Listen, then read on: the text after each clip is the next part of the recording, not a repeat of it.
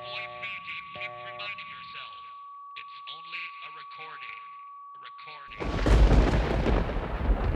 Well, I don't really want to admit it, but the episode of The Walking Dead on Monday was. I won't say shite. I'll say Gash. f- filler. God awful. I want it to be like the whole season, and I can binge watch it because it's, it's always much better when you can binge watch because then you just fly through the filler episodes and just get to the good bit. I've got such Kind a of how, sh- which is kind of kind of how I do sex. I've got such a short attention span that I can't go week in. Can you imagine Sons of Anarchy if you had to watch it one week at a time? No, I'd have gave up at the Irish episodes uh, because of the accents. because the, the wee penny whistle that they put in the intro scene fucking done my nothing. My attention span so again, even the same as you during sex, my attention span is just so short. it's just like like your penis. Welcome to Scotland versus Evil episode thirty three, where we go all cannibal up in this bitch. I'm Liam. I'm Scott. We are talking about the Hills Have Eyes. Original from 1977 and the remake from 2006. It does not seem that fucking long ago. It doesn't. I seen the remake in the cinema. Really? Aye. I think I was too young. I know, what, wait, what age was I? 16? 17? I was actually, I was a year, year too young. Yeah. But we should start with the original. Directed by Wes Craven, God rest his soul. One of his first movies, I think it came after Last House on It the did, Left. yeah. I watched a wee bit of the special features on my DVD and I, I learned that information. It's pretty much like his homage to Texas Chainsaw Massacre. It's all about a family kind of break down in the desert. There's a family of cannibal inbred hillbillies, and shit hits the fan. Starts off, um, you see the gas station. It's called Fred's Oasis. Like that seems legit. Man, I'd, I'd The, the sign looks good. from a petrol. you get to introduce to all the characters. You've got your mum, dad, two daughters and a son, two dogs, and the oldest daughter's husband or boyfriend or well, probably husband if it's in the seventies because they've got a baby already. Um, You but weren't, the- allowed, you weren't allowed to do that in the 70s. no, but the baby, uh, not the baby, the the boyfriend, uh, Doug, has got on serious porno tash. Oh, I like, fucking that's like incredible. There's a bit later on where they're winching and the moustache moves about. It's like it's like a giant hairy I it's totally like a lip brush in it. and then we meet, uh, we also meet the the youngest son, Bobby, uh, and the only thing I can think is that uh, song, "Who wears short shorts." I've actually got that. I would love to wear those denim shorts. Oh no, his cut off them shorts on Doug. I am talking about the the blonde boy with his shorts. I thought, did he? Oh no, he do wee white tennis shorts. Aye, oh, he gets changed. Aye, he gets changed into jeans later on. Aye, aye, he's wearing pretty mega short shorts to begin with. Aye. I thought, see when they came out and you got to introduce them as well. I was like, I, I thought the mum was one of the car- one of the voice characters from like a Hanna Barbera cartoon, like Scooby Doo or the Flintstones or something. And then I thought this was, I thought that's really good, man. I've, I've figured this out, and then I went and uh, looked it up, and no, she is not a voiceover. Nothing to artist. do with no, she's nothing to do with cartoons whatsoever. What made you think she was? It just sounded, she just sounded like Wilma Flintstone when she was talking. Oh, really? Mhm. Didn't notice that. So the story basically is they go to Fred's Oasis for gas and they're, they're driving to California. But the dad or the mum is wanting to drive through past the silver mines to try and get a feel for the place. And with I missed maybe that their chat where they got to try and steal some silver at the mines. Is that what they were planning on doing? Oh, well, aye. Because that sounds a bit stupid. It sounds fucking ridiculous. So they I'm pretty out- sure if they were real silver mines, they'd be heavily guarded. Yeah, you would think so. And also, how do you empty. steal silver from a mine? Do you not need to like Mine heavy, yeah, heavy machinery? Uh, yeah.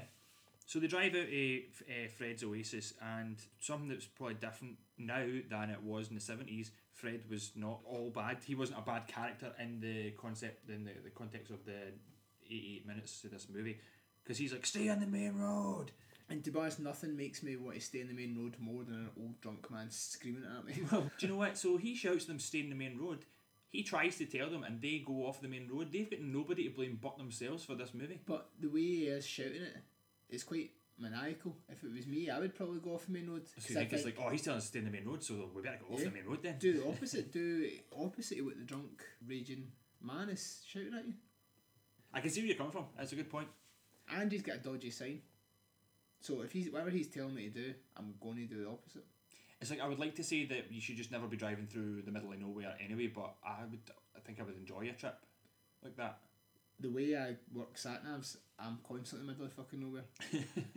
You're one of these guys that follows up one way streets and into rivers and I, that. I, I'm generally the guy that I can go from here. We did that actually once in the camper van here to I can't even remember where it was, but it's out on the west coast. And there's a, a road to go straight to it. It takes about two and a half hours. And I ended up on three ferries. It took me five and a half hours. and then when me and Daniel got there, when we went to make a dinner, we realised that there was no gas tank in the back. and we had to eat crisps and then just drive back home the next day. it was also a Christian campsite because the priest was talking to me in the morning. Like a cult. like a, Christian? yeah, like a proper. that's like, a good adventure. See, that's that's I'd, I'd well go on an adventure, adventure like that. We actually just got stoned on the beach, and then before we realised it was a heavy, heavy duty Christian campsite. They probably stoned all the time anyway. It's a cult On God's weed. on Godspeed.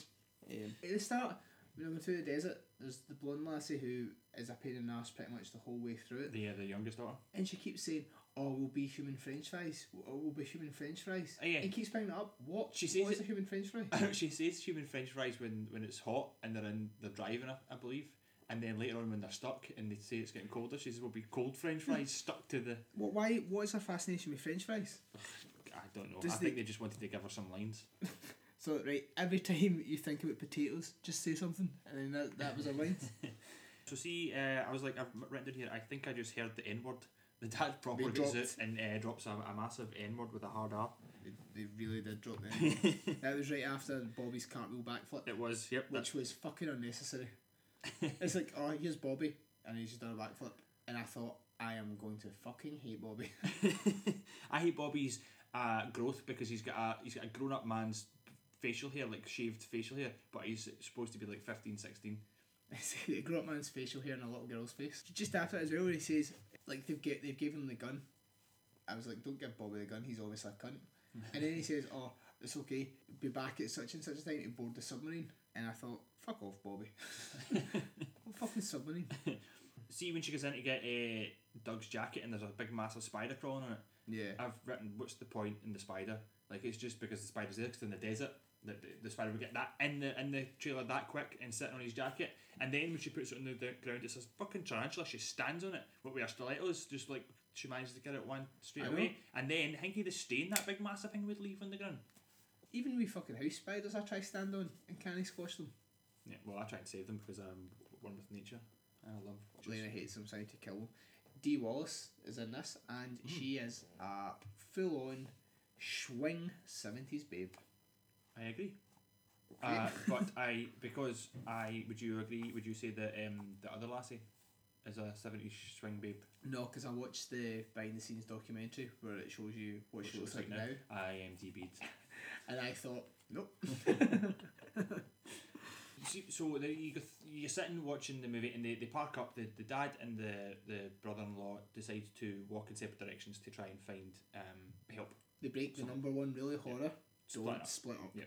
And they say the line. You can hear the, the people, the hills have eyes. The people in the hills saying, uh, that like remarking that they've split up and saying it's easy pickings now. Yeah. and it's like I mean it makes it makes sense, but you wonder I mean what would you have done? Does like you have to split up, you have to go that walk.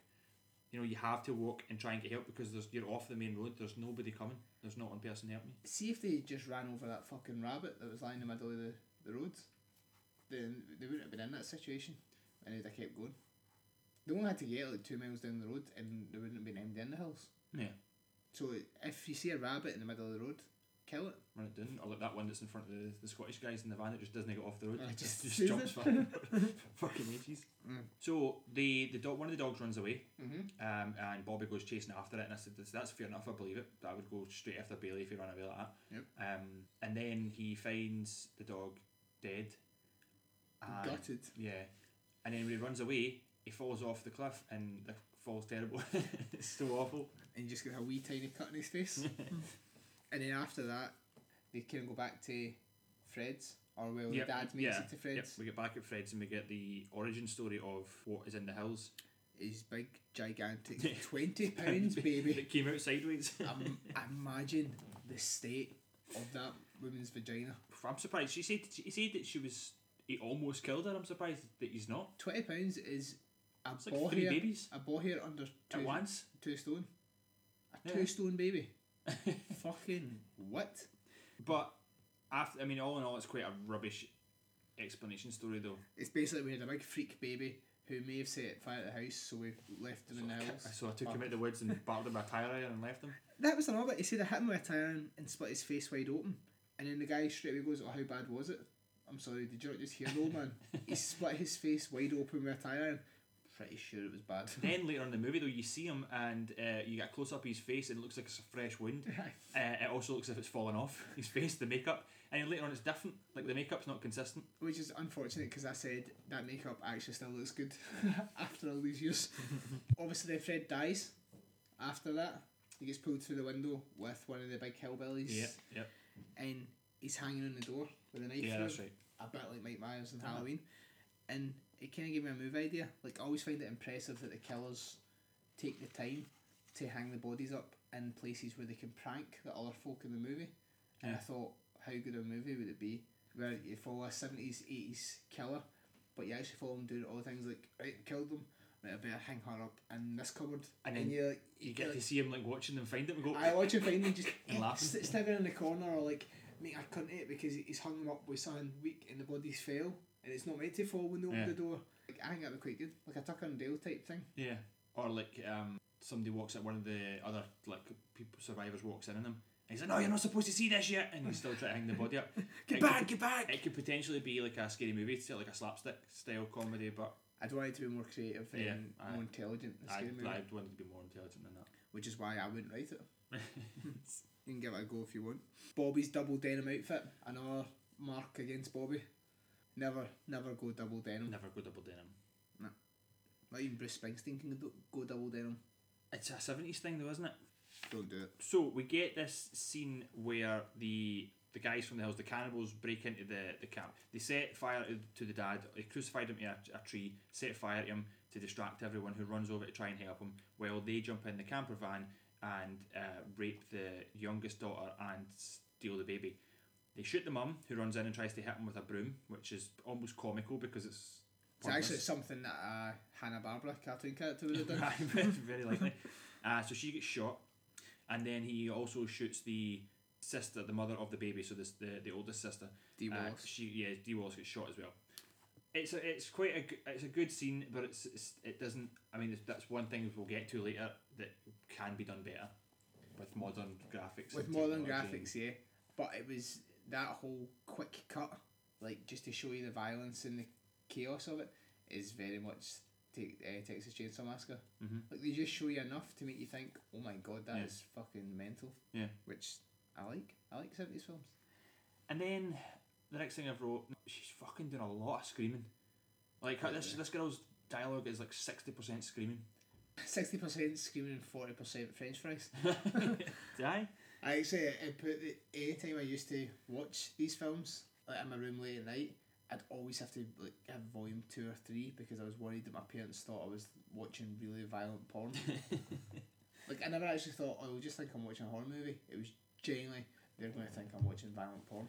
But it's always like the the microphones are were rubbish in the seventies, so it's always overdubbed seventies movies, and they're they're screaming into their, their microphones. But then it's it's as if they say that the sound producer that's recording it doesn't have an equalizer or doesn't know how to tap off like the top end because it sounds like it's distorted because they're screaming at you. And even the updated restored versions that you watch, the still you can hear the the, the sound so tapping out at the top. You think, Yeah. aye, Michael Berryman plays obviously plays one of the inbreds, like the most famous one, yeah, Jaap Stam. and he he does I always, call, I always call him Jaap Stam, but then I forget who Jaap Stam is because I always mean to be calling him uh, Pierre J. Colina, the referee. the referee.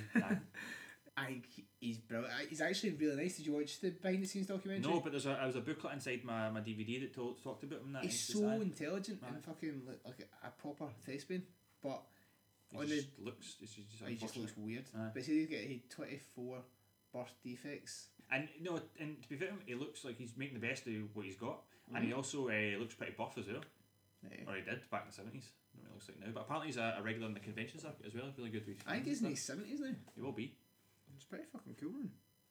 Obviously not cool if you look like that, but Yeah. it's But good that he, he uses it to his advantage. Yeah. I don't know which budgie Canary death scene I rank the highest in life. The one where in this where the guy rips the head off Yeah. it, or Dumb and Dumber, because that was a good budgie death scene. I was thinking about it last night and I thought, I wonder if you could rate the top five budgie death scenes. Are you just like calling them all budgies? Because I called them budgies, but I heard them in the movie that are actually Finchies. It's Like. Finchies. in the original, Well, Finchies. Right, top five bird deaths. But Dude, then is, is, there, still, is there five? Nah, I could only really think of you two. Because is that something you could Google? Probably, Or but that I dies don't in know a if it would actually would it come Is it worth it? Right, so after the, the, the survivors realise that the whole family's dead, the dad's dead, the mum's dead, the oldest daughter's dead, and the baby's been stolen, you've got three people left, and uh, Porno Tash goes off to try and uh, save the day, and then the 70s action music kicks in. They loved a bass player back in Oh, the 70s, done. didn't they? That's just, that music was just totally bass. It was great.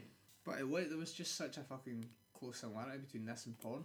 And 70s bass is bridges Aye. the gap. So I think I don't know if I skipped over a lot of the last part of this movie. I was watching it, but I don't. I didn't write a lot of notes. I have got how the fuck did she climb a flat faced mountain so quick and with one hand? And this is when Ruby's taking the baby off of Mars to get her, the baby away, um, and she just like pretty much up the flat face of a mountain almost instantly.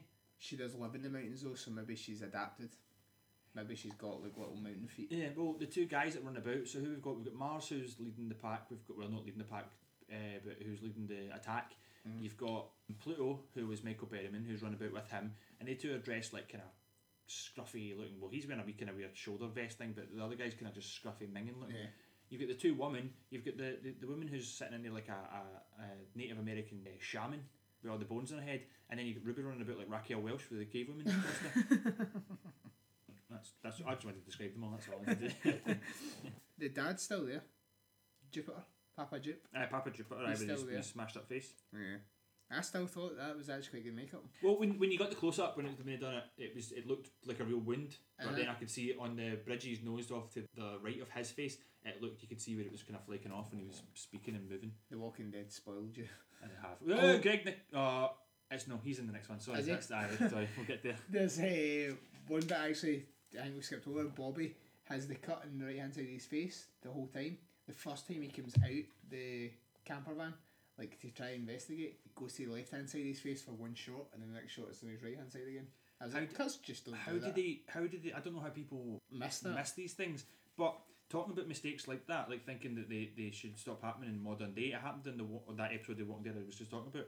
There's a scene where they've made a pot of soup and they're sitting down to eat it, and she's uh, for one scene she's got this kind of plastic handled, then with that like a metal, like it's a spoon. She's got a Uh-huh. plastic handle and a plastic ladle bit at the bottom, and it's connected by a metal uh, rod. And then it cuts to the other side, and she's using that. It's the weirdest way I've ever heard anyone describe a spoon. just try to describe try to describe what it actually looked fully looked like. So she's got a plastic spoon for the hmm. first scene, cuts to the other side, and she's dishing it with a wooden spoon. I mean, how does that? I mean, why do you why do you have two? Why at any point did they change what you're picking up? Do you think she maybe broke the spoon? I don't know. I mean, I'm, I'm assuming that it's like the reshoots or it's you know the way that time and stuff works. They do it on different days or wha- whatever happened. I don't know. I mean, maybe they're filming in an actual kitchen, so all those utensils are available, and they've not noticed. But surely, if I'm an if I'm an actor, I would be aware. Oh, by the way, the last time we done this, I was using a plastic spoon, just so you know. You know, somebody went with the plastic spoon. No, no, it's cool. Nobody will notice. We'll just go with the wooden spoon. Uh, I like he pointed that mistake out and not the most glaring mistake about The Walking Dead. What? That it actually exists. I like. Have you seen the? You seen the meme that's been put up there now? And it's, it's a picture of Rick pointing his gun, and it's got a line going down the top of his, his gun barrel, and it says line of fire, and then it's got line from his eyes, aim of sight or something. It's like how the fuck does he hit aim? 'Cause he always he always holds it up away from his eyes and pointing at the ground, but he always hits headshots. And that's just pretty cool. He looks badass as fuck when he's holding it, but he, he would miss everything. He's looking like a badass and actually being able to use the gun. Do you know what his name is in real life? No.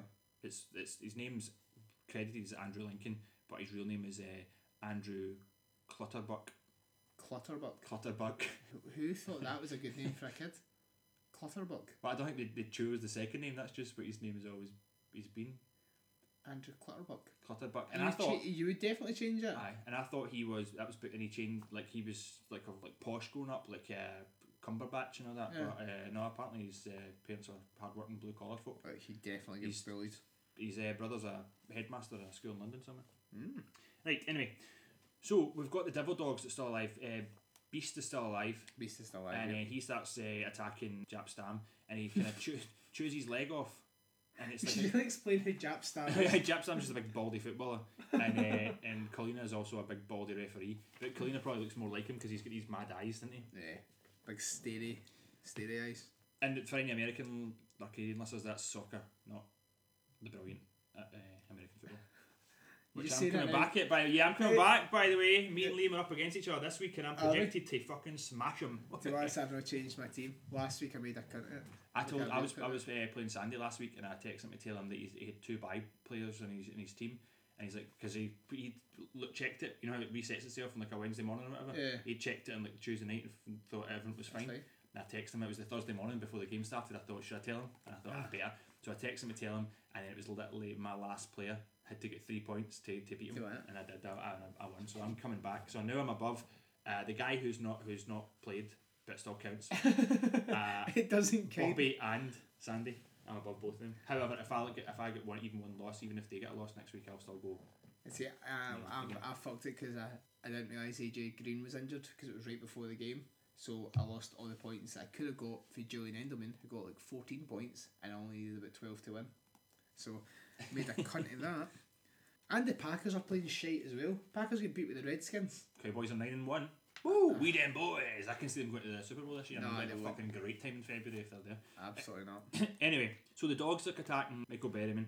He manages to get back up on his foot as you see his Achilles tendon snapped. I think that's what it was, and he's hmm. back up on his feet fighting the dog again. He's called. I think at one point he calls it a puke eater. I'm like, it's kind of like okay, it's an 18 movie, but the language is a bit very juvenile. It's like. Just stab the dog. I mean, I hate seeing dogs getting killed, but just stab the dog. It's got to attack you. It's not got to think they're human. It's not got to hide in the bushes and wait for you to come at the right bit like they portrayed it to do. It's got to attack you, and that's it. It's got, if, you, if it thinks you're a threat, it'll attack you, and that's it. So you're condoning stabbing dogs? No, I'm just saying that the, the dog depiction in this movie isn't realistic. I don't think to how a dog would react. They, they probably could have because the dog dying at the very start, uh, Beauty dying at the start, you, that's everyone going, oh my god, they've killed a dog. And that's it, we're over it now. So if you want to stab a dog at the end, go for it because we don't really care by that point. Yeah, Because the dog's like hiding and try to be tactical, but it would just You just attack him. Yeah. Hmm. And if it was going to attack him to bite his legs off, it wouldn't have stopped at his legs. It would have just kept going. And also, he couldn't walk with the Achilles bit off No. at all. You got anything else before the ending? I just said that when, when they caught him in the trap, I said quite lucky that he was standing in that perfect spot. I know they, they set the parent trap, but I was quite lucky that he stood there waiting for it. What, what annoyed me is that lassie has been fucking useless the entire film, screaming and talking about French fries and chips, and then it's her that comes up with this ingenious plan. And I thought, do you know what? You've redeemed yourself. Three seconds later, she starts screaming like a fucking banshee again, and I went, Yeah. nah, clown, absolute clown. They they put they, they catch the, the guy and they, they manage to like rig up the, the caravan and explode. And then they celebrate and it's quite a sexual celebration between brother and sister. Like they're probably like she's got her legs wrapped around his waist and he's like bouncing on as if they, that could be a sexual position if they were naked and he had an erect penis. Do you think that's maybe a like contrast between the civilians who are meant to be normal and the inbred hillbillies from the mountains, and just show that it's now flip turned because they're maniacal and killing them and shagging each other? Could be that's a very g- good way to look at it. Do you know what? Thirty three episodes. That's probably the most, Most profound. Yeah, and then I'm going to ruin it with the rest of the episodes. We're just talking fucking nonsense, but I'm quite It- proud of that. it ends pretty abruptly. eh? I like the ending. It just like kind of stabs Mars a couple of times and then Boom. and boom, end. Red fade, and that's it. You're left to going. Did they get out the desert? Did they not? Did they become human French fries? Oh, who knows? I think that's a brilliant ending. Uh, I know because there's an alternate ending that I watched before. Ah, I didn't watch it. Do to know what it is? Yeah. Basically, they flip reverse it, and he kills Mars first, and then it cuts back to the caravan scene where it blows up, and they do their sexy celebration, and then you get a scene from like inside a bush that's looking from the ground up. It's a really weird angle where uh, Doug and the baby and the dog and Ruby all come back, and then the two girls hold hands for an extended period of time, and that's how it ends. I prefer the original ending. what did you give it, or did you rate Yeah. it? Didn't rate. I've always, I've always enjoyed it. Much like Texas Chainsaw Massacre. It's just one that it's unsettling. Even if it's dated, it'll still, it'll always unsettle me. I- uh, so I'd give it a eight. Mm, I gave it six short shots out of ten. Short shots. Yeah, and I said it's be- it's better than I remember it because I had somehow in my head I had I remembered it as being crap and I hated it. Mm-hmm. But it's better than I remember it. But it's not as intense or as scary as the remake, which we'll just because to get it, to. it is dated. Did you know, just quickly, all the actors nearly left because Wes Craven really wanted to kill the baby in the original. Really? And in the doc, the documentary, Michael Berryman's like, you can't kill a baby. A child, yeah, you can kill that, no worries. But a baby, no. And he says it's so blasé as fuck. And I thought, I bet you've really killed a child. That still stands. If you, wait, is there any movies that they kill babies? Eh, You got one? Because the comic, The Walking Dead killed Yeah, the baby, and they, they wouldn't do it in the. Antichrist, the baby how did the how did it? I died. How did it die? It didn't get killed though, did it? Like on screen, no. Caught death. I can't really remember. Baby murder. But wh- why not? It's just a little person. I know. Fucking kill babies all the time. Yeah, if you can murder adults, you can murder babies. It's the exact in, same. in movies, not in real life. And how do easy not, is it going to be to kill a baby because they can't fight back? Ah, well, how shit do you have to be if you try and murder a baby and you you don't? Yeah, you must be. You're, you're, you're a terrible person if you can't successfully kill a baby. So, House of Ice from 2006, the remake, the haunting, disturbing remake. I sadly didn't have time to watch it properly for this episode, although I've obviously seen it time and time again, so I'll riff completely off your notes. It is the exact same story as the original. Oh, it's scene for scene. It is uh, scene for scene. And that was Um, that was in my notes because I watched them backwards. I watched the remake first today, and uh, so my, my, my notes for the original uh, said scene for scene, but obviously it was backwards because I was like that's when I was realizing it. Um, But Bobby doesn't wear little tiny shorts. no, Bobby's fantastic in this movie. Um, fake fish is the first thing I wrote. Fake fish. There's a terrible CGI of a fish drive like swimming up this river when the scientist guys catch it. So it's come up. So I'm writing this here the, uh, in the original credits have come up based upon Wes Craven's story, or, or was. Uh, so I've got, but they've made the people super strong mutants. Mm-hmm. So nuclear fallout gives you super strength, but makes you ugly as fuck.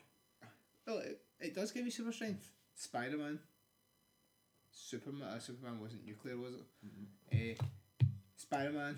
The Hulk, the Hulk. but The Fly. Did he? Did, it- did Jeff Goldblum as the Fly have actually superhuman strength? no, he was just he was just ugly as fuck. Just a fly. Just a fly. like, the, Well, there you would go. choose- Radiation makes you ugly as fuck. Would you, would you, what would you choose? Would you choose super strength but you had to be ugly as fuck? Or would you choose to be weak but sexy like we are just now?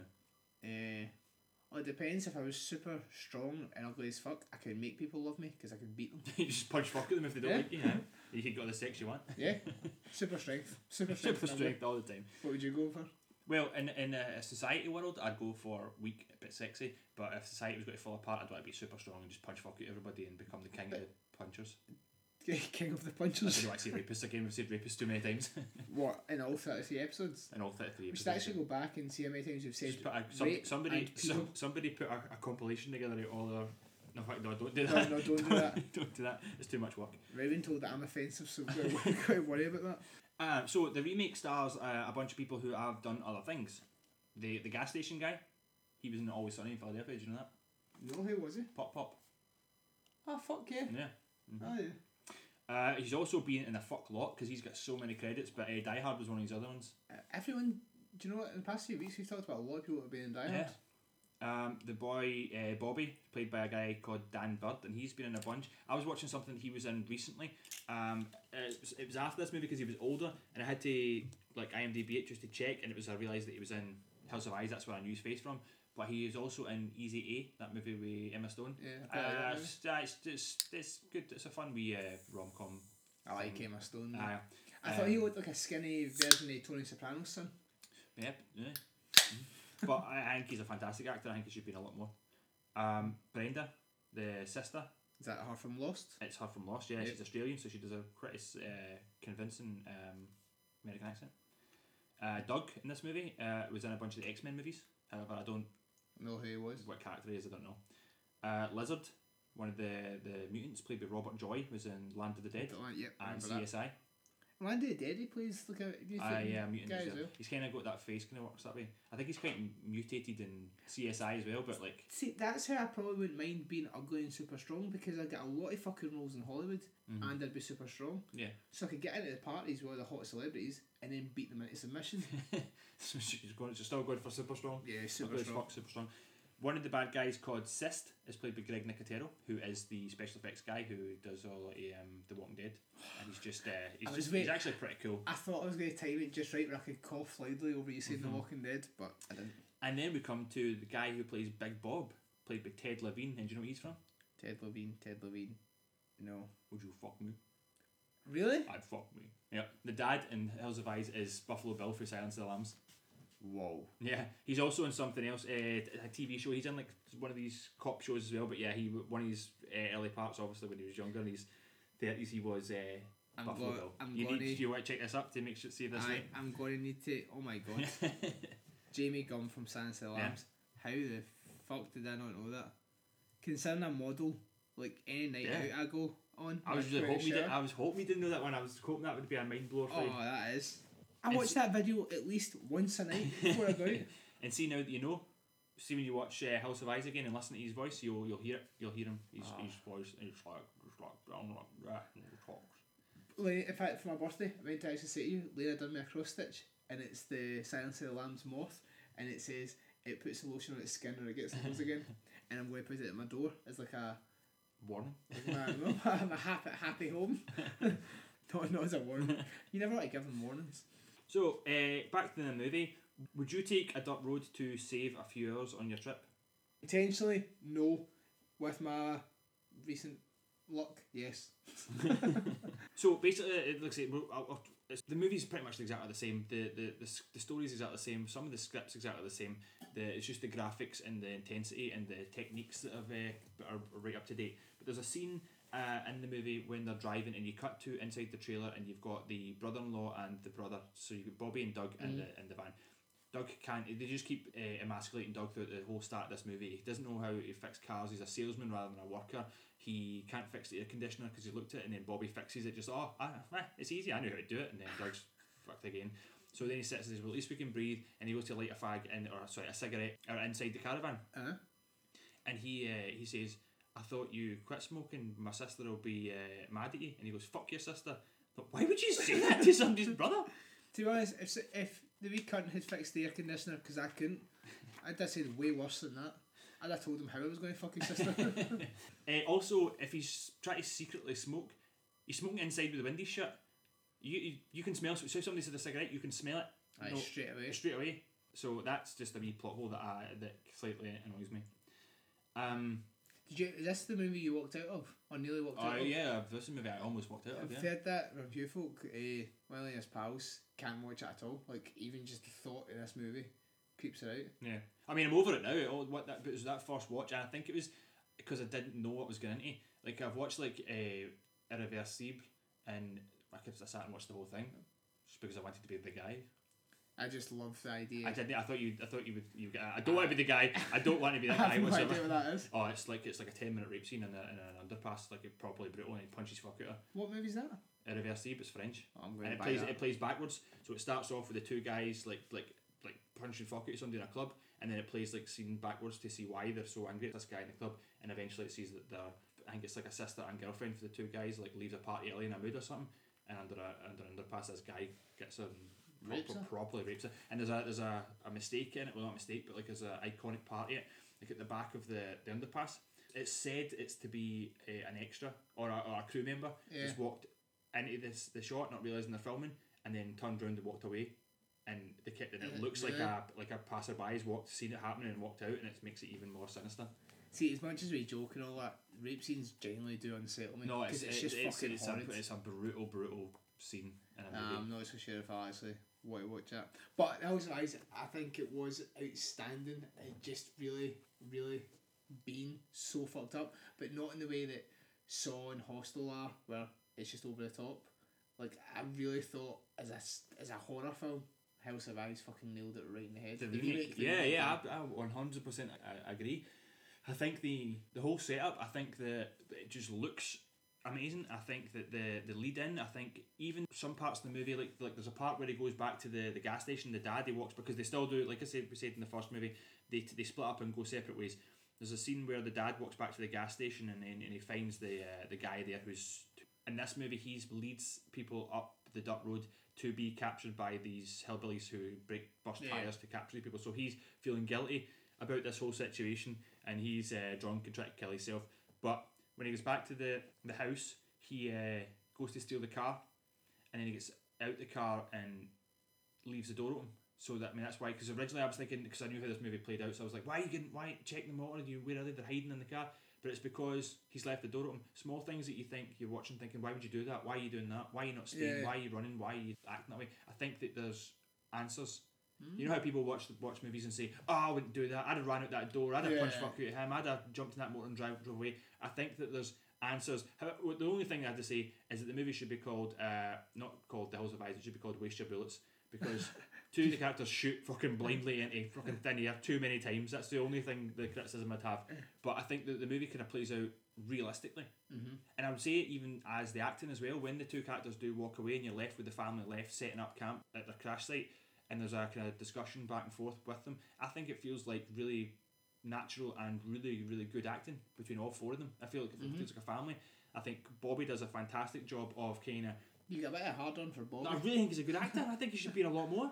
I do. I think he's cracking. So I just think the whole thing is brilliant.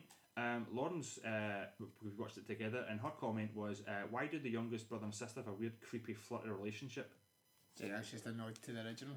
Well, because that's when I watched the original afterwards, I thought, oh, all right, maybe that's as Aye. But I only got the kind of sexual relationship part of the brother and sister, the first one, at the very end, whereas in this one, uh, it kind of happened. I don't know if it was maybe just, even though I say they're really good actors, I don't know if maybe they didn't capture the brother and sister right and did come across more flirty. You're probably thinking that now because the way you've kind of you fancy Bobby in this. That you're maybe thinking, I just want to have a whole family orgy. Yeah, you just want to see- both sisters and the mum. you see him being sexy. The sisters are hot. I can understand that. I think this and Texas Chainsaw Massacre are things that everyone was so against them remaking. But see the first Texas Chainsaw Massacre remake, I think it's very much like this that it just got it. It was Yeah. it was filmed so stylishly and brilliant, and I would put them up there. And not obviously my top ten, but if people were asking me about like really good horrors to recommend, I'd always pick this and the Texas Chainsaw Massacre remake. I completely agree. I think that the remakes were done well as opposed to the Nightmare on Elm Street remake, which missed the mark. The um, what else missed the mark? The Halloween Rob Zombie ones just are, I are still- different movies. Yeah, I like them as standalone movies, just um, not. But yeah, I think that it's like a, these the Hills Have Eyes and uh, Texas Chainsaw Massacre are like up to date Mm-hmm. modern versions. But it's like getting a four K restoration on an old movie. Yeah. You know, you can't argue that it doesn't make it better. Yeah. If you bring it up to date, it's like a car. You know, You you might like the old cars from the sixties, but at the end of the day, the cars now are still far better than it. yeah, Yeah. yeah, one hundred percent. Although I don't think the remake of Texas Chainsaw Massacre is better than the original. I just think it, the remake was done stylishly and nice. I don't think it was better than the original. And it could even be just be uh, language as well, the way that the lines are delivered, the, the slight differences in the script. Apply more to us as being round about the age that the characters are when the, the movie was made. Whereas in the seventies, we didn't talk the way that they talk. We didn't wear flares their jeans and different. Speak for Do you know what I mean? yourself. Do you know? You, do you know what I'm saying though? though? As much as you can totally like, you can see the movie and understand the fear a human would feel. You can't relate to them as well as you can relate to characters who look like you and speak like you Yeah. as a, as a more up to date version. So it will be interesting to see if in our tw- in our twenty years they remake it again, and see, See- what. See if the world goes the way seventies to now, like races "Oh, puke eater." Maybe in the seventies that was disgusting, whereas now it's like, "Oh, you fucking filthy cunt." Yeah, See if in twenty years it gets even worse. I don't want to live in that world because folk are going to get. It's going to it's be going to be snuff films, isn't it? I mean, Yeah, it is. It's going to be fucking nasty. But we got to get to the point of snuff films, or we've got to get to the point of like CGI that's so real you can't even tell if somebody's been killed or not. Like I want to be watching movies thinking, "Oh fuck, if I just watch somebody getting killed." Ah, I don't. I don't know. I like knowing it's a movie, especially if I decide to masturbate during it. if I don't know if it's a movie, I'll probably be more inclined to keep my pants on, and that worries me. So you like to watch movies with your pants off? Of course. I don't want to live in a world where you watch movies with your pants on. That's why I don't go to cinema anymore. you probably throw too many cinemas. Especially when you get the VIP seats and the leather sticks to your thighs. Or your thighs stick to the leather. Either way. Eh, Any more notes on Hills Have Eyes? I've actually got fucking hundreds of notes in Hills Have Eyes. However, I, I believe that since it's the exact same movie, I'll skip over and get the best ones. When the guy for the gas station kills himself, head explosion, brilliant. And you Absolutely see, still see fantastic. bits of the yeah. teeth and all that. Chin and his brain spraying at the back. Oh, it's nasty. Also, like that the dogs in the, the the remake are the same kind of dogs as they are in the original. Yeah, the Alsatians both times. Yep. Are you happy with that? Of course, I'm happy Okay, with good. that. You're not happy with that? No, I'm just I was just wondering. uh, so you know how uh, you've got the scene where they uh, they break in to it's the same in both ones, and you were talking about the budgie budgie killing scenes. He- He's going through the his cupboards. He's eating a cake. He drinks milk for the carton, and then he sees a budgie and thinks, "Oh, that's oh yes, that's it. That's better." Did probably get cold meat, cheese, actually, in that fridge. in the original, when Michael Berryman's going through it, he just he robs everything from the fridge, but there's a, a shelf full of Coca Cola, and he leaves it, and it's like, is that Wes Craven saying even the inbreds won't fucking drink this shit?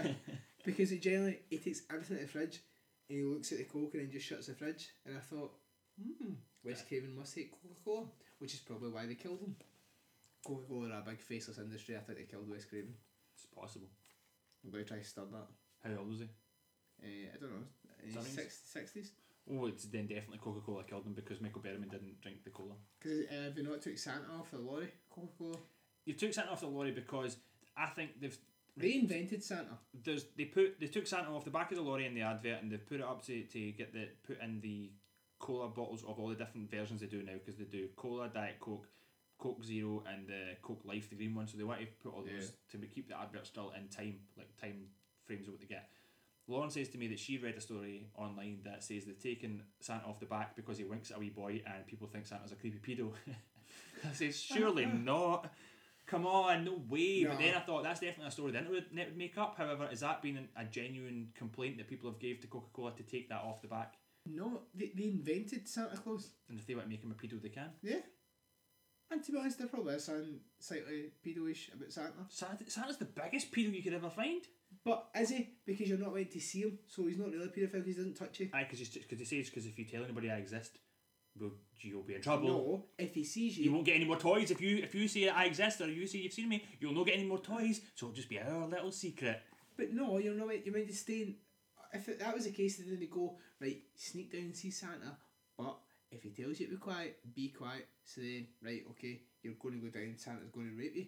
But they don't. They try to get kids to stay away from him. Oh, they maybe get them to stay away because he is a convicted paedophile. Because he's got to rape them, man. I don't think so. And he's got unbridled access to your house. and No matter what you do, he's got to come down the chimney. He'll make a chimney. I've seen movies where he just makes chimneys. I always get told that if he sees you, he throws pepper, or if you see him, he throws pepper in your eyes, and you'll never see again. Maybe. Which I, it's actually quite frightening as a child. Aye, Also, does pepper make you make you blind? you get pepper spray, don't you? Is it the same thing? I don't think so. No. Um, But yeah, Coca Cola, Coca Cola killed Wes Craven. Right, so you, we're, we're reenacting the same scene from the first one where they set Big Bob on fire to distract everyone and uh, they, they break into the caravan and they rape the girl and breastfeed off the oldest sister and then steal the baby. This is that's the scene that nearly It's, just, made me walk out. it's quite. Uh, I never clocked the breastfeeding part, like uh, that's what he was actually doing at the time. It, uh, to, to me, when I watched it, because what would that have been? Well, that should have been Chewing older. on it. I, I just yeah, I just thought he was just like licking her nipples, like to raping her as well. But the scene where he's raping the, the youngest sister and like the caravan, that I don't know why. I think it was just it all kind of was happening at once. It was loud, and I was watching it thinking, am I supposed to be still watching this? Like this is a this is depicting a, Yeah, an ongoing rape. This isn't just insinuating it. This I can kind of see this happening, and I'm, I was like, it's freaking me right out. And I almost thought, should should I get out of here? Am I, am I comfortable enough to sit here? And then I sat through it, and then I watched the end of the movie, and I thought, ah, this movie is actually fucking the absolute tits. It's brilliant. Uh, and I watched it again. It doesn't ever bother me now. And I watched it today, and the scene doesn't feel as as intense as it did when I very first Yeah. saw it. But because I remember it being in my head the way I remember it, it makes this movie iconic for me. Yeah, it's You know, that it- that it's like- nostalgia Yeah, fear thing. when you see all these talking heads, like like all these nobodies that they get to talk on these TV programs to say, "Oh, this film's Don't say that in case film-" we are Oh yeah, I talking heads. oh, imagine we could be talking heads. I great. doubt it. We've said rape forty two times in this episode. I don't think. invited on to the Channel horror. Four might bring us The on. horror, the it. horror channel's countdown of the hundred greatest movies. Get Scott and Liam come on to um to voice it. Aye. We promise we won't talk about rape. Um, I can't make that promise, Scott can. But it's it's that if, if we ever if that ever did come true and this movie was in the list or we talked before this movie came on, I could genuinely say this is a movie that really affected me in the cinema. I had an actual fear, like unsettling uh, experience, and it's, and it makes me love it. And uh, I, I love just watching her getting raped over and over and over again. No, I'm going. that's it. It's it's a lot coming for me, but let's put a ban on that word for the rest of this episode. okay. Just no, in case there's any new listeners, this isn't. I'm lying. That's- this is exactly what we talk about every week, but all- we'll try and calm it down a bit. It's all it's all it's all jokes. Yeah, it's Um, all no, it's, complete it's a disturbing scene, but it's a great movie. Is is my, my overall from that. But so when Lizard pulls off, um, fuck, I forget the big guy's name, Popeye or something. I don't know what his name is. The big, the big huge guy. Popeye sounds right. When when he, when Lizard pulls him off and says you can't you can't have sex with her because you're not a man. I'm going to have sex with her. He punches the caravan walls. It takes him three tries to punch through those flimsy caravan walls. He's supposed to be super strong. At the start of the movie, we've seen him pick up a, a, a scientist through a, a pickaxe and like slam him onto the ground like four times. He can't punch through one of those flimsy cardboard caravan walls. Don't buy it. I'm just looking. So I'm, I'm looking at the names.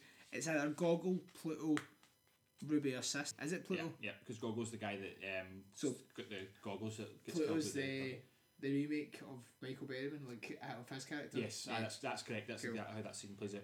Right, so then we've got the the the older sister who's who picks up who mirror in the first scene stabs lizard and she stabs him in like the leg Mhm. with a screwdriver. She could stab his neck was open. She could stab him in, in the neck easy or with a, a pair of scissors. So that's I mean it's just a stab in the neck. But it's, His eyes. it's, it's easy to say, maybe if you've never actually done it, it's, it takes a lot for you to actually attack them. So maybe there's some subconscious that makes you not want to stab them in the neck, makes you not want to kill them, you just want to wound them. Maybe maybe. I've never been in that situation, so I'm not, I'm not too sure.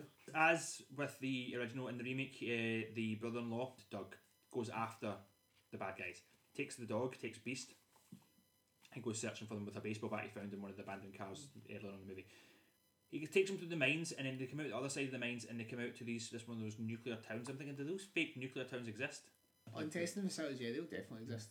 And do you think? I think this is. I think they should have this. They should have one of those fake nuclear town theme parks. I went to Tenerife, no Gran Canaria, and there was a there's a thing you can go to. It's like a cowboy show, and it's where they filmed Fistful of Dollars, the Clint Right. Eastwood movie. Mhm. And you walk about it, and it's still set up like a cowboy town. There's tons of fucking memorabilia stuff that you can buy for overpriced stuff like ponchos and Mhm. cowboy hats. You buy tickets to in, it's all inclusive. They've just got beer on the, the bar. You can just help yourself as many as you want, and uh, ciders as well. I'm, I'm assuming, and uh, a barbecue. It's a buffet, eat as much as you want. Then they put on a cowboy show for you. They do a cowboy and Indians and a stunt show, ride horses, fall off buildings, and all that kind of stuff. It's a great time. They should do something like that, like a nuclear testing facility where you walk through it and then they set off like a nuclear bomb and everybody and the, the alarms go off and that and you all have to run and hide and then the bomb goes off and then the wind machines make it feel as if the, the impact's coming and then we all die for radiation for it. Then essentially you're queuing up for a roller coaster, absolutely loving the fact that the people, the staff at the park all have Horrible disfigurements. birth defects. They're all mutants. Also, Fistful of Dolls. The only Fistful of Dolls I've seen was a porno, and her name was Dolls. Way. anyway, Uh, so the so Doug um, finds this nuclear town and he goes in, uh, starts to have a look about it, and fucking by the grace of good God, the first house he looks in, his baby is just lying in that very room on the bed. Amazing. He uh, climbs in and he finds a, a mutant woman who's just a fat woman with bald head. Um, I don't- she's not very mutish. Um, he's also went looking for these people with a baby and a dog. What fucking chances he got? It's like the loudest two things you can possibly have. So then uh, the big mama, she knocks him out and he wakes up in a, a fridge full of body parts. And uh, would you know, or a fridge, sorry, I've written a fridge full of rubber body parts because they do look terrible. so he breaks out of the, the fridge and then he, he starts walking around the houses and he finds the, the big head guy who's breathing heavy or singing the Star Spangled Banner and long Mhm. pitched in. Yeah. She's like, I think he needs an inhaler. I think that's the least of his worries. Yeah. Breathe, So he breathing got, uh, so he's singing and he's like, uh, You people told us to leave the mines. It's actually really good. Your bombs came and turned everything into ashes. and then, he's, then he starts laughing That's quite creepy. and he's like, "What's so what's so what's so funny? It's breakfast time." Thinking, Why? Surely there must have been a better line they could have said, or does that big guy just fucking burst through the walls every time he's hungry? Because I mean, do they just move house every time he smashes one up? They could. They have got a lot of homes all set up. Because so- he chases Doug around about that whole house and smashes fuck out the whole house, and he's just supposed to live in that afterwards. maybe. Right, I've got a plot hole with the fight with, with Pluto when he's smashing about the house. Right. Okay. He um he's punching fuck out of Doug, right? He's covered Uh-huh. in blood and it's good and Doug looks smashed and concussed, whatever else. He uh, smashes the baseball bat in half, so Doug's got this wee kind of almost small spear. Stabbed him right in the guts, the bottom of his stomach, maybe a lung, definitely busting his spleen and into his in, mm-hmm. into his intestines. Swirls it about, and Pluto just looks at it and goes ah, ah, ah, and pulls it back out. He twists the angle as well as he pulls it out, right?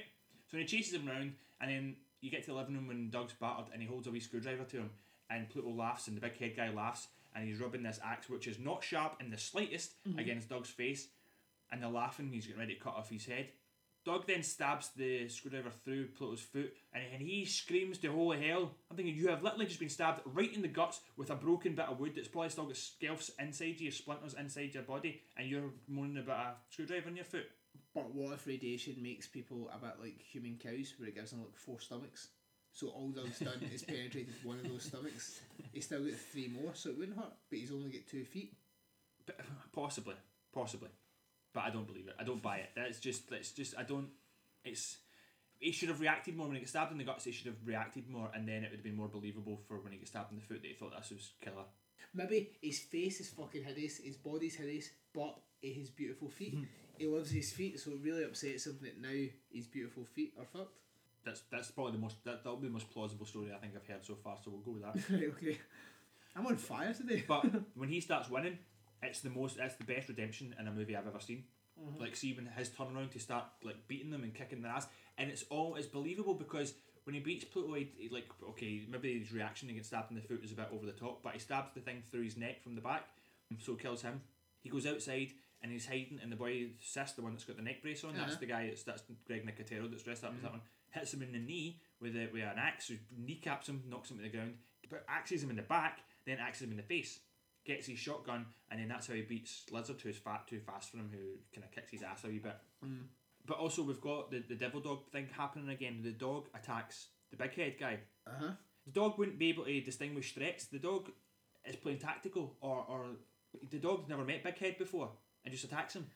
But I think even a dog, a guy with a head, a I cranium don't- that size, If that probably dog's going to attack, up. if that dog- dog's going to attack Big Head, that dog would have been attacking the family and all its life.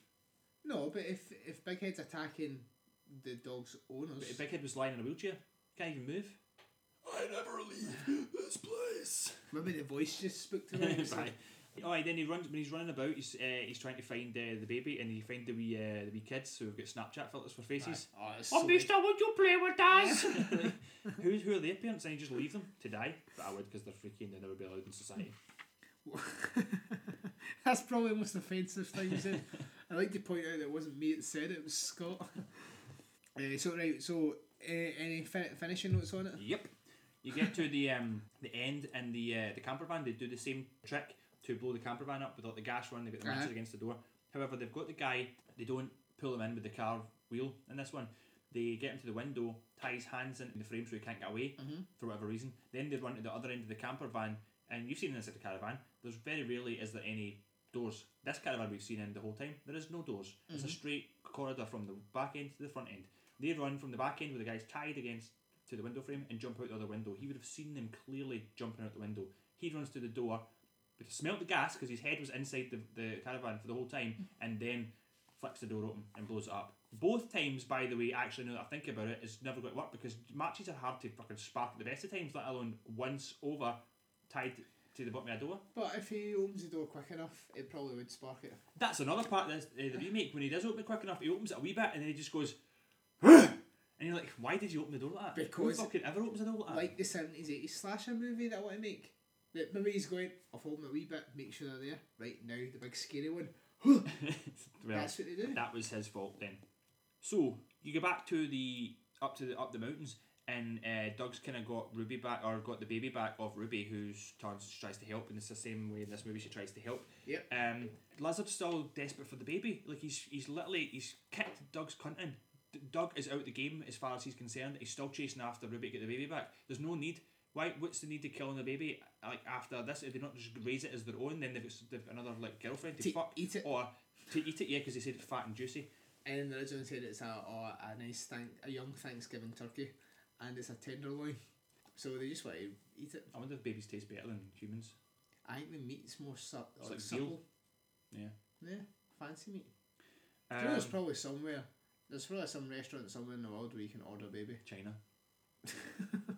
or, or one of those Asian countries. so he gets shot. Lizard gets shot three times. Once in the stomach, once in the neck, and then I think once again, or maybe just twice. And then he gets up for that one last scare. Mm-hmm. Doug goes over, kicks his body, and decides that he's dead. What he should have done is shot him in the head. But he walks back over, picks up the baby, and then you see Lizard gets up, and the only reason he survives is so that Ruby can knock him off this, the cliff edge, and the two of them can fall to their deaths. Because, like the alternate scene in the original, Ruby comes back with the survivors, and they accept her, like they hold hands. You couldn't have had that wee freakish, weird, saggy eye lassie come back and then try to re-enter society. So they So had to just kill got her. to kill her. They had to kill her. I didn't kill her. The Alexandra, I, was it Aja? Aja? I'm not gonna lie, Scott, but you're, Killed him, killed her. you're going very Donald Trump here. However, have you seen The Hills Have Eyes Part 2? I have. The original Part 2. A long time ago. It's based I've on not seen the original part two. Ruby and a lot of the um, scenes are just cut straight from the first one, like the dogs Oh, run really? about. The, for- the same for the first one, and so much so that Wes Craven disowns it. He doesn't even admit that he made it. The Hills Have Eyes Part Two, the remake Wes Craven wrote with his son. Mm. Does Ruby feature in that? No, Ruby died. No, Ruby died. So Ruby features in the original Part Mhm. Two, but it's it's shit. Don't even waste your time. That's maybe why they killed her in the remake, just to be like, really disown that. If Ruby's dead, that's it. But he should also disown the fucking up to date sequel because that was garbage. I quite liked it. It's just those people are not soldiers. They're like cadets. They're like the boys' brigade. Why they're not real soldiers? Right, so what would you rate it? I rated it um, eight deformed Waynes out of ten. Yeah, I'm the same. I don't like agreeing with you, but a solid eight. Yeah, I think I, it's a brilliant movie. I like this movie, even though you can you have to overlook some of the small plot holes. But overall, the acting's fantastic, the story's great, and uh, it's intense. I've just filled the plot holes in for you. No, He's I, got four stomachs like a cow, yeah. and he really likes his feet. Moving on. Did you go up to anything else this week or do anything? I have done nothing but worked. I have crawled my way to payday. Right. uh, which was fantastic when the money back back into my account. Oh, it's actually tomorrow. I won't kid on that it's that, it, that we're recording actually on Friday. We're recording on Wednesday, and I'm getting paid tomorrow, and I cannot fucking wait. I've got like three or four things I want to buy that I've got my eyes on already. That's going to be skint for the end of Yeah. December, but it's going to be pretty sweet. Um, other than that, I've done nothing. Watched some Netflix. I watched uh, a couple episodes. It's Always Sunny again, Right. which is hilarious. Um, I've been watching I'm a Celebrity, Get Me Out Here, which I like. I think it's funny Need to stop that. and I have been watching The Walking Dead. Obviously, oh, I still watched the last episode of American Horror Story, which finished last week. I, after Freaks, I kind of stopped watching. I've not Oh, watched any. I've not watched any Hotel. I don't understand anything that happens in this TV show, but Lon likes it, so I get any because I watch all the episodes. It's like they have about five thousand subplots, and it, one episode they go, "Oh, by the way, we better tie up four and a half thousand of these." So they tried to do it really quick.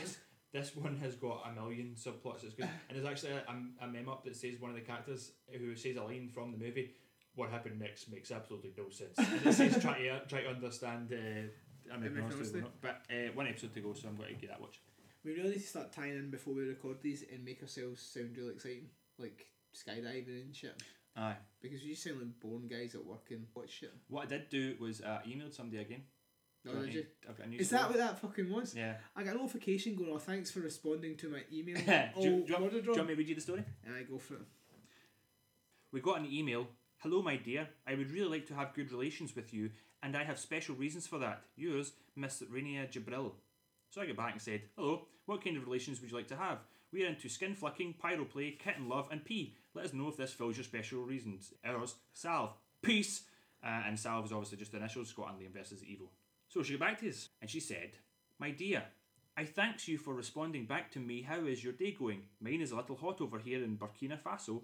Please, I would like you to take time to me to and go through this mail with passion. My name is Miss Rania Jibril, and as I said before, I'm 24 years old. She didn't say that before. Single girl from South Sudan, and presently I am residing in the refugee camp here in Burkina Faso as a result of the civil war going on in my country. My late father worked with the Greater Nile Petroleum Operating Company Limited as a top senior officer and also a gold merchant before his death. He was into exportation of gold from Burkina Faso mining before his sudden death as he was killed by the rebels.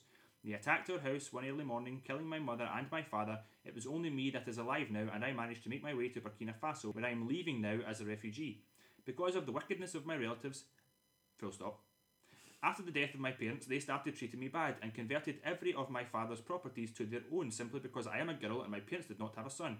Honestly, my days are not good since I came over here in Burkina Faso in this prison called refugee camp. We are only allowed to go out on Mondays and Fridays of the weeks. It is just like one staying in the prison, and I hope by God's grace and with your future assistance I will come out here soon. The only person I have now is Pastor Paul, who is the pastor of the Christian ministry here in the camp. He has been very nice to me since I came here, but I am not living with him. Rather, I am leaving in the women's hostel because the camp has two hostels, one for men and the other for women. I use Pastor Paul Internet to email you because I normally visit his office every day. She told me she can only do certain Mondays and Fridays, so already this is falling apart. Which is, but I only go out Fridays and Saturdays, so my life's a bit like mm-hmm. a fucking Burkina Faso refugee camp. As a refugee here, I don't have any right or privilege to anything, be it money or whatever, because it's against the law of oh, this grammar. country.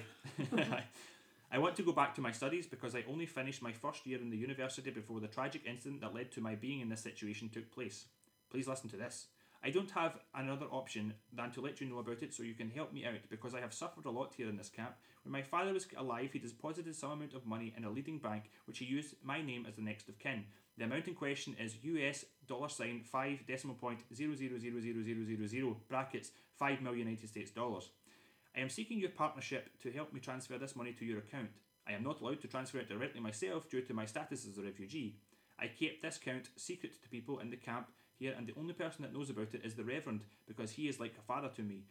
So, in light of the above, I would like you to keep it to yourself and don't tell anyone, for I am afraid of losing my life and the money if people get to know about it, as it's, my relatives will still be looking for me. Remember, I am giving you all this information due to the suffering I'm passing through here, and I need to speak out to get help. Please, I would like to hear back from you to know your willingness to assist me on this matter, and after hearing from you, I will get back to you with more details, my dear. I would like you to call me after reading this email. Here is the pastor phone number, and she gives some random bunch of numbers. Once you call, can you tell him that you will want to speak with me, and he will send for me to come and answer your call in his office. Have a nice day, as I await your reply. Yours truly, Miss Rania Jibril, brackets, an orphan. So I replied, and I was getting sick of this point. See, when the first one, first person didn't reply back to us after I gave my detailed reply, I was sick of it. We should probably not bother replying to them anymore because No, this will be the last. This will be the last time. So here's the reply. Dear Miss Rainy Giblets, my day is fantastic. the help have just fed me roast pork and grapes. They totally deserve the shed I let them sleep in. Are you wishing to live in my shed and serve me also? Is that why you're getting in touch? I have no idea where Burkina Faso is, so that helps me not, I'm afraid. Your family sound like a bunch of cunts, if I'm honest. You weren't allowed to leave? Why? You'd get treated better in prison, so don't diss on prison. My dad's in prison, so watch what you say, hen. Pastor Paul sounds like he's after your minge. I forgot about that. you need to decide whether this his man meat is worth the squeeze. Is the juice worth the squeeze? Do the hostels get together at night for massive orgy? I've heard all about hostels. I stayed in one once in Amsterdam. It was brilliant. If he had five million US dollars, why the fuck did you all stay in Sudan? Also, the figure you have typed is five dollars. Doesn't matter how many zeros you stick on the end. Five decimal point is always five dollars. I'm sick of you scam artists never managing to write figures down correctly. The Reverend? Is this Pastor Paul? Hate to claw away at the solid foundations of your story, Rainy Giblets, but a pastor and a reverend are different things. I'm sorry to inform you, Rainy, but you have contacted a horror movie review radio show, so I cannot promise that I will not tell no one. In fact, I plan on telling everyone. Hope you don't lose your life. Also, you say you're 24. I hate to break it to you, Rainy. You're not an orphan. You're just another adult with deed parents. I can't phone you now as I have no signal in my slave mansion in the desert. Email will have to do. I seriously thought you wanted to get down with some serious BDSM shit. Peace. Salve. Brackets. A couple of sadists. I'm actually kind of upset that this may be uh, an old orphan from Burkina Faso. yeah, this this was the She- real one this time. she only managed to get one email out, and all we're doing is ripping the cunt clean. That's what Pastor Paul's doing right now. Because you know what I think? What if that's actually the case? What if it's actually the case? If it was actually the case, I would. I would prefer. See, see if the one time we- I get we get a scam email that's written the, the number down correctly, I'll be like, holy shit, this what is the if real deal. what if it's genuine and she did mean that I only have five dollars and want to give it to someone? Because to a lassie from Burkina Faso, five dollars is huge. So she gave you the actual right figure and you just slagged her thinking it was five million. She just meant I've got five dollars. Cause she's using the priest's keyboard. He usually types in the age that he wants for porn, so the zero button's kind of fucked. So it's just like oh oh oh zero zero zero zero Potential, but she never get back to us. So because she's now more dead. for her. She's lost her life. She, she has completely lost her life. Eh, well, I didn't really do anything that was way more exciting than my, my entire life. I, I don't honestly know what I've done in the past week. I've just done fuck all. Oh no, I didn't. I went to watch wrestling. Oh yeah, you did. Yeah, Was it good? yeah, brilliant. And Insane Championship Wrestling, the Glasgow Wrestling, 6,000 strong at the Hydro. It was really good. There was people in the crowd that were fucking idiots. And I actually nearly get in a fight, but that's neither here nor there. A wrestling fight or a real fight? A real fight. Yeah. Which is the same as a wrestling fight, so shut the fuck up.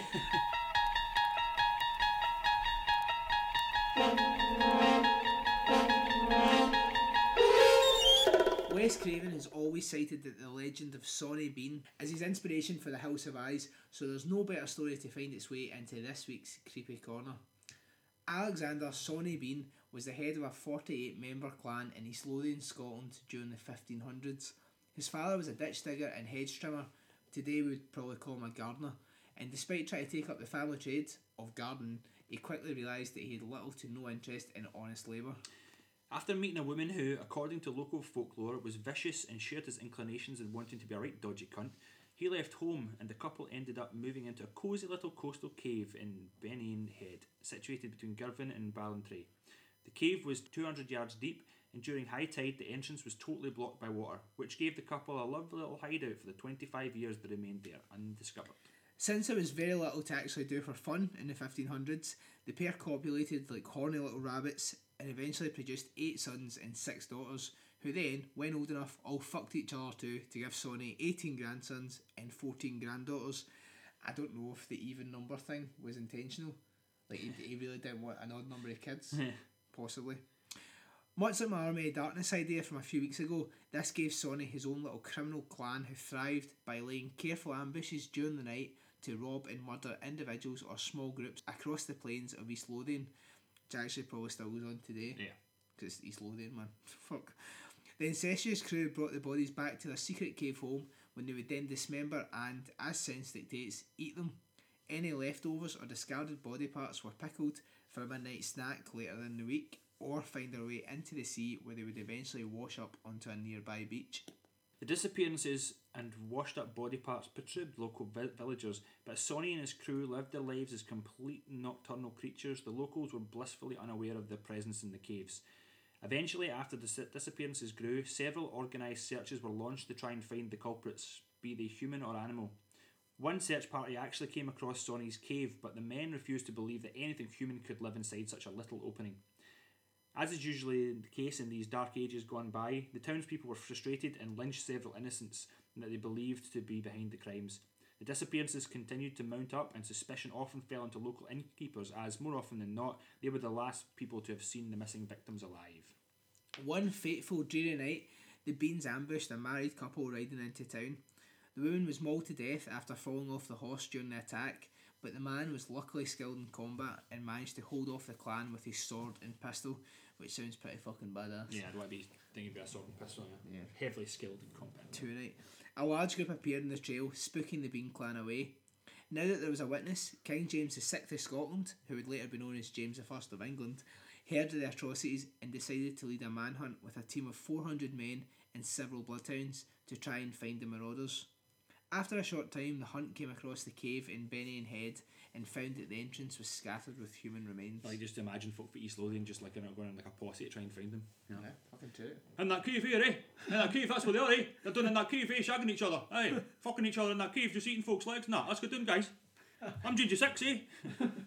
a struggle ensued and the clan was captured alive and taken in chains to the Tolbooth jail in Edinburgh, where they were later transferred to Leith or Glasgow. Accounts differ, so you can take your pick. Sawney and his clan got what was coming to them and were executed without trial, but as the rampage had gone on for quite some time, King James VI decided to make a bit of an example of them. All the men in the family had their genitals cut clean off, their hands and feet severed, and they were left to bleed to death in front of the women and children. After the last man bled out, the executioners turned their attention to the remaining family members and proceeded to burn them all alive. Who said Dark Age justice wasn't fair? Would you think? Do you think that's a, a fair treatment? I think that I would go and watch that happen. Really? Just this, just how long do you think it takes to bleed for your hands and feet and dick?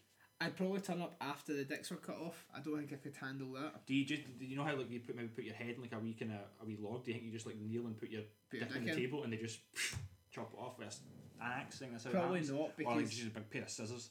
Eh, because if it was cold, it might actually be sucked in, so it would probably take you quite a bit to, to get it in. It's probably it was more so. I mean, I think I- I guess if you had a wee dick that was in like went inside you. Uh, because it's cold, then it would be your balls really. They're cutting off. and this guy did have hundreds of wains. His dick was probably hanging off anyway. Uh, the legend claims that one of Sawney's daughters had escaped the clan some time before their capture. She reportedly settled in Girvan, where she planted a jewel tree. After the execution, the daughter's identity was revealed by angry locals who, mob handed, decided to hang her from the bough of the tree, now affectionately known as the hairy tree.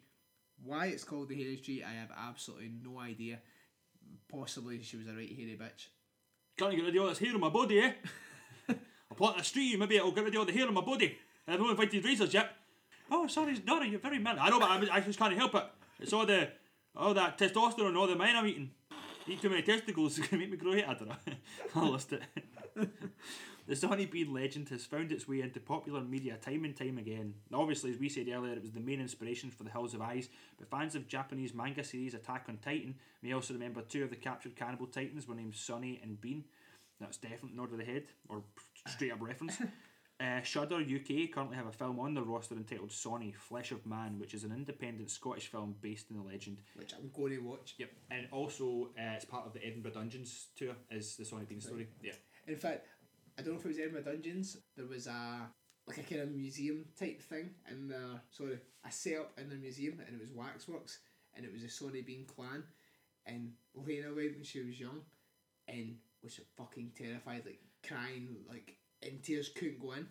And a few years later, when she was in primary two, went back with the school, and the woman inside recognised her in front of the whole class. Went, "Oh, remember last time you were really scared, couldn't, couldn't stop crying." How fucking mean is that? Is this place still exist? Because I want to go. There. I went. I went does. wild camping one time in the Lead Hills, and I think we should go back and do that again.